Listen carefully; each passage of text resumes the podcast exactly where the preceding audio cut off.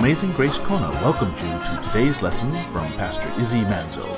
Our prayer is that today's lesson will spiritually feed and uplift you. Now, here's Pastor Izzy. Would you grab your Bibles and turn to Romans chapter 1, verse 16? It says, For I am not ashamed of the gospel, for it is the power of God for salvation to everyone who believes, to the Jew first, and then to the Greek or the Gentile. So, first salvation is to the Jew. And Paul, the apostle, being a Jew, understanding the law, he said, God gave us that promise, but it wasn't just to the Jew. He said it was to the Jew first and then to the Gentile. And so we're going to see later on in the book of Romans, Paul will actually explain our role as Gentile believers is to be a stimulus to Jewish people. We're actually supposed to provoke them by love to draw near to God. And I've used the example of, of Pastor Chuck Smith having his grandson when it come to grandpa. You know, grandpas like their grandkids to come to them when they come in the door. And he's like trying to get the boys' attention. He wouldn't come. So he changed his tactic. He took the granddaughter and he just put all his attention on her. And as soon as he did, guess what happened with the boy? Oh, he was like, push her out of the way. Let me in. I want to sit on grandpa's lap. You know, I'm important too. It was so brilliant to me that relationship just showed how we can be as Gentile believers. If you have a Jewish friend and you're like saying you want to encourage their faith, just share how you feel close to their God. Their daddy is your daddy because we are, it says, Jews by adoption as Gentiles. We're grafted in as wild olive branches. And so we come along and go, man, I'm so glad for you, Jews. Because of you guys, we get to draw near to God. And oh, I feel so close to Him. Don't you feel close? And they're like, wait a minute, how come you're closer than me? And hopefully that will stimulate them to want to have faith. Because if you want to get argue a Jew over points of the scripture, guess what? They usually know them better than you. And they probably will kill you in the debate factor. They're wired for debate. I tell you, you can't use the law to argue. You need to learn what Paul will come to explain later that we are under a spirit of grace, the law of grace, not of the letter of the law, but of the spirit of grace of the law. The law says that we should take a day a week to rest, a Sabbath. How many of you take one day off a week? Mandatory, don't do anything. Just honor God and rest all day. I got to tell you, even the pastor has struggles with this. I know in my head, would this be good for my body to do? Absolutely. But do I do it well? Not always. There's always something coming up. There's always something. And, and if I would do the holy days like the Jews do, I've shared this before, but you know that if you're a good Jew, between those 52 Sabbaths a year, you add that to the Feast of Booths and to the Feast of Tabernacles and to the Passover and to Yom Kippur, right? You put together all the five biggies of the Jewish calendar, the holy holidays. You wind up taking a whole third of your year mandatory rest. Don't do anything. And do they do well financially? Uh, the big argument from the American Christians is I can't take that much time off. I, how could my business survive? How could I make money? My dad used to say to me when I was little, and I never understood it work smarter, not harder. And I just kept working harder. And I realize now as I'm, getting older, I need to listen to the spirit of the law and take a vacation when I should, recharge the battery. And just having gone with our family on that last minute cruise that we got was such a blessing because my spirit got refreshed. And that's something that I go, okay, I got to do this better. I repent. It sounds weird to say. I'm telling you this because later I'll get in a rut and I'll keep working. You guys got to tell me. Remember what you said that we should do? See, and I don't want to be the kind of leader that says, do as I say, but not as I do. I want to be the, the man that says, like Paul did, you want to know how to do this? Imitate me. He says, be an imitator of me as I am an imitator of Christ. Just copy me. Now, that means you better be copying the Lord and setting a good example. And I think there's a trust issue there. Like if I don't work all those days, if I don't work straight for six weeks and not take a break, that somehow God, He won't be able to provide for me. Is that true? No. In fact, on the day before the Sabbath, on the Jewish calendar, that's their Friday, they call it the day of preparation. They're allowed to gather double that day only. So that the next day they're kicking back. And he used that whole manna thing, not spoiling for two days' worth. Only on Friday did it work. Any other day of the week, if they gathered more, spoiled. He was teaching them every day, I will provide. And on the day of preparation, I'll provide double. So on the Sabbath, you can rest. The spirit of the law teaches me to just look at the law and say, hey, why is God telling us that? The Bible says he knows our frame and he is mindful that we are but dust. He knows we need a little recharging. So when I look at the law, when I look at the scripture, I want to look for the things that the spirit of that thing is saying. And I love this verse because Paul says, I'm not ashamed of the gospel, for it is the power of God unto salvation for everyone who believes. It's not an exclusive thing, it's for everyone. Now, I really like the next verse because I know the background of it from the Old Testament, and I'm going to take a little time to show you it, okay? Because he's going to say in the very next verse, verse 17, for in this, in the gospel, he says, the righteousness of God is revealed from faith to faith. As it is written, it says, the righteous man shall live by faith. Now, as it is written means it was written somewhere. This is a quote from somewhere else. So if you have cross references, some of you will see little notations down at the bottom or right next to the verse, and you might notice it says H A B, Hab, which is short for Habakkuk in the Old Testament. He's one of the minor prophets. I love the name Habakkuk in Hebrew because Habakkuk, he would be cool in Hawaii. It means embracer. It's embracer because the person is filled with the love of God. It's like the guy who is the spiritual embracer because of God's love. It has like this really positive connotation. If you were Habakkuk growing up and you came in the room, what's your name? Habakkuk? They'd be like, oh, you're cool.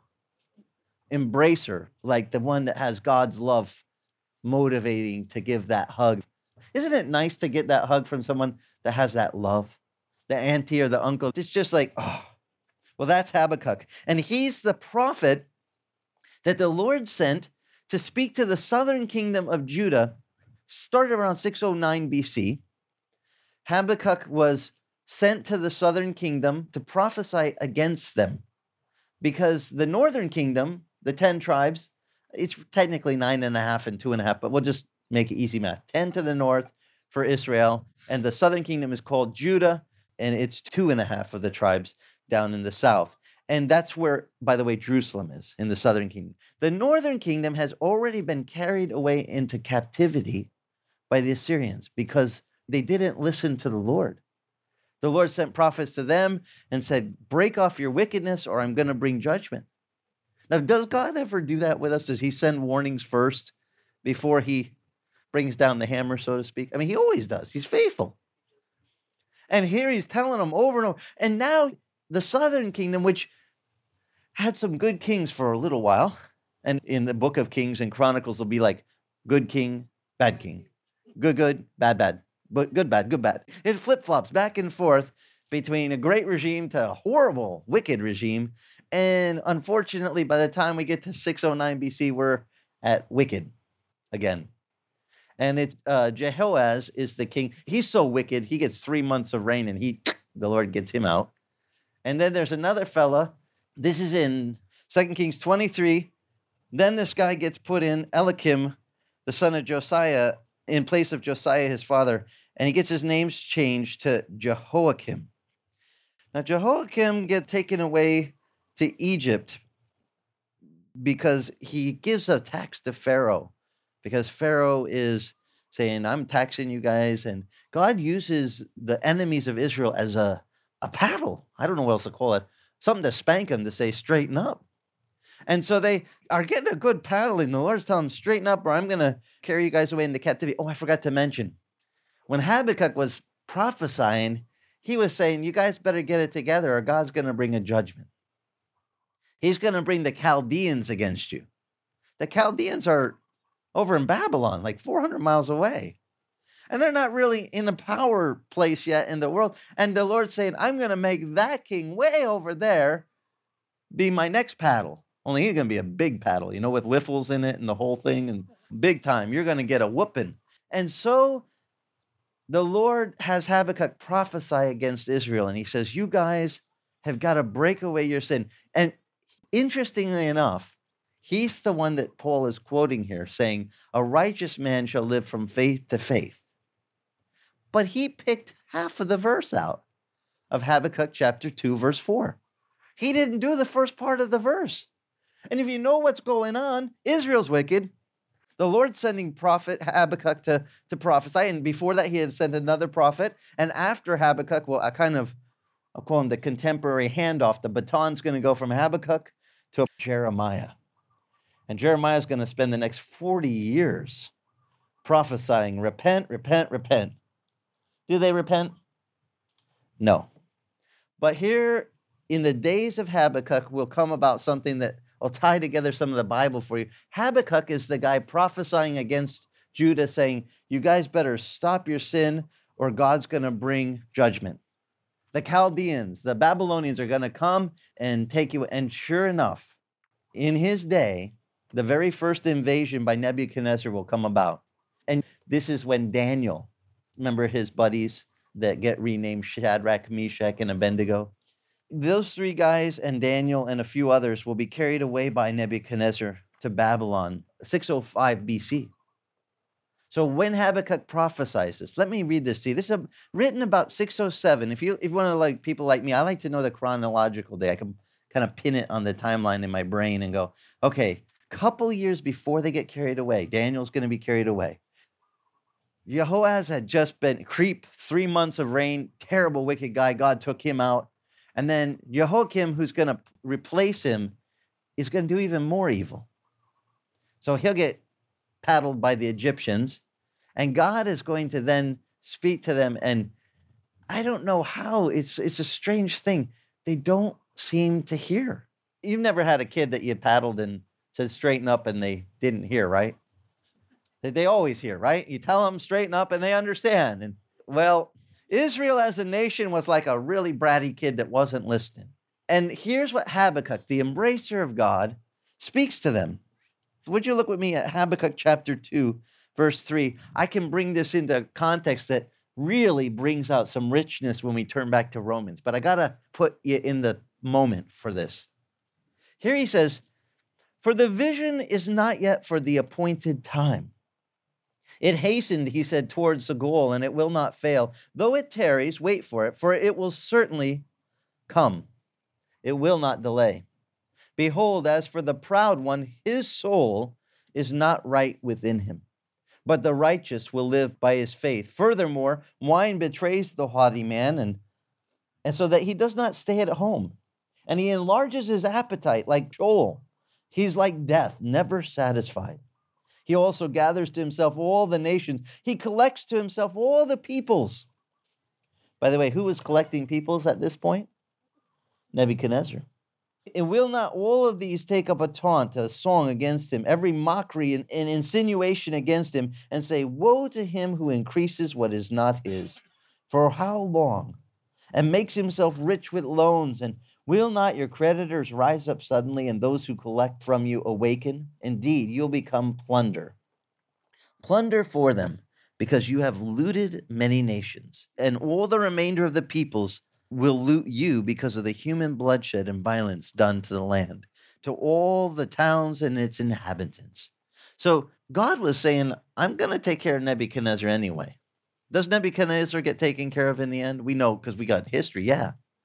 But before it ever took place, God said, The guy who's collecting nations, that Nebi guy, I'm going to take care of him. But I want you to notice this. The verse that says a, a righteous man will live by faith. Lots of people quote that verse from Romans. But I like what it says right before. I mean, he plucked out half of, of the verse there, verse 4 of this chapter, because it says, Behold, as for the proud one, his soul is not right within him. When a person is proud, their judgment gets askew. In fact, even in the New Testament, this application comes out so clearly that we have to be careful. The Bible warns us not to walk pridefully. What does the proverb say? Pride goes before the fall. You know, the haughty spirit before destruction. You don't want to get your nose too high in the air. I'm better than those other people. I'm so good. When you do that, this is a setup for a trip. You're going to go down. And instead of being prideful and arrogant in our ways, it says that the right way to live is by faith. And when it comes to living by faith, faith is a walk of humility. It's not something that we get to boast, we're so good. In fact, we've studied in Ephesians, it said, Paul said, we're saved by grace through faith. He says, not of works, lest any of us could boast. We can't say, I'm saved because I'm so good and I did all these special things. No, it's just a gift of God. And we got to be humble about it. Does God want to give that gift of salvation just to the Jew or just to the Gentile? No. For how many that believe? All. And we can't get haughty and think it's just for me or I'm better than the other person. And I hate to tell you this, but even when it comes to the gospel, some of you are snooty. And you need to repent because the gospel's for everyone. I don't care what position in life they are how much money they have or don't have, how they dress or don't dress. God said the gospel is the power of God for salvation for everyone who believes, not just for the best dressed or the ones with the best jobs or the ones that make a good income and contribute to society. The gospel is for everyone. And Habakkuk said, we're supposed to live from faith to faith, right? The righteous man lives from faith to faith. But he said right before that, the same verse, Behold, the proud one, his soul is not right within him. There's something wrong with us being prideful about our faith. We can't act like we're better than someone else because we have faith and they don't. Or we have our own special slant on the faith that those other guys don't have. So we're more, we're up here and they're down here. Is that the right attitude? In the gospel. The proud one, it says his soul's not right. It's not the right way to be. There's a verse in James, what James says, be careful. In verse 1 of chapter 2, he says, My brethren, don't hold your faith in our glorious Lord Jesus Christ with an attitude of personal favoritism. Verse 2 of James, he says, For if a man comes into your assembly with gold rings and dressed in fine clothes, and there comes in a man that's poor in dirty clothes, James said that they paid special attention to the rich guy. And they said to him, Here, you sit here in the good place. And to the poor man, they said, uh, You stand over there, you know, or sit down in the back or by the footstool. And James rebukes the church. He tells them, verse 4 of James chapter 2 Have you not made distinctions amongst yourselves and become judges with evil motives? He says, Listen, my beloved brethren, did not God choose the poor of this world to be rich in faith. You know, one thing about a poor person is they are way more rich in faith because every day they're counting on God to just get them through the day. And they see the miracles of the hand of God provide for them. They seem to be more grateful. I mean, on a whole. I'm not saying every one of them is, but on a whole, I've seen a lot more grateful poor people and a lot of entitled rich people if you get an attitude that you are better than anyone else, let me just point this out from Habakkuk because this might help your week this week. Habakkuk says that that prideful person doesn't have his soul right within him. He goes on and described it, but he describes them as a person that is sitting there having an appetite that is never satisfied. Their appetite grows and it's never, it's like Sheol, he says. It's like death, never satisfied. And he gathers to himself all this stuff and collects all this stuff, and yet there's no rest. To the person who acts like they're better than someone else, let me point this out. They will never have in their spirit inside this place of satisfaction, this place of rest for their soul. They won't be at rest inside. Now, how valuable is being at rest in here for you? Is it good for us, you know, when we're angst and stressed out? And, and by the way, some of you are stressed out because you're judging other people. You're thinking you're better than them. We cannot become prideful. And by the way, if we do, if you act like, yes, I'm here to study the book of Romans and become better than everyone else, you know, we're going to learn it verse by verse in depth and now I'm somehow holier than the other Christians. You're not going to be satisfied no matter what I teach you. You're not. But if you can receive this right now, that we are all, all looked at as equal in the eyes of the Lord. We are all granted this great favor of God, the good news of the gospel, that He came to give salvation to everyone. And if we just start with that humble attitude, Paul said it, he was just saved by grace through faith. He, he knew it was the grace of God. And if God could save him, his attitude was, can God save anyone else? Yeah. And if we could stay humble, you will get so much more out of the book of Romans. Because it really does take a humble heart going in to really come out with such deep richness. This book will enrich your life. Of all the books of the New Testament to take a person and help them out of struggles when they're struggling with, say, they're stuck in bad habits and they need to be transformed into a new style of life, a freedom from those things. You're not going to receive the truth that's in here if you're going in like this. Good thing I'm here. They need me. I'm better than everyone else. If you act like that, your soul's not right within you. And you're going to miss out on so much what God has. And I have seen so many people be used in our little fellowship, extending a hand of mercy to someone who's passing by that's having a really bad time. There's a man that was here this morning, Daniel. He asked if he could get up here and share in a couple weeks. He wanted to tell the homeless that he was homeless, that he was on drugs. He said, I looked to the man upstairs I said, I need your help. And now this week he starts a job making 70,000 a year in Waimea.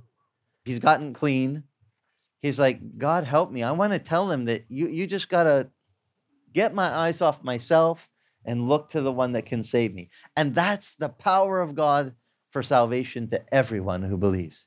Now, if you would have met him a couple months ago, you would say, strung out addict. But does God redeem lives? Yeah. And we get the privilege, the privilege of sharing the power of God it's wrapped up in this good news that Jesus died for all of us. Let's stay humble about it. That way we can share with whoever God puts in front of us. Whether they're of good, high stature or low stature in our society, doesn't matter. God loves everyone. Amazing Grace Kona thanks you for listening to today's lesson. You can listen to today's lesson or any of the radio lessons on iTunes titled Celebrate the Lord. And if your travels take you to Kailua Kona on the big island of Hawaii, come visit us.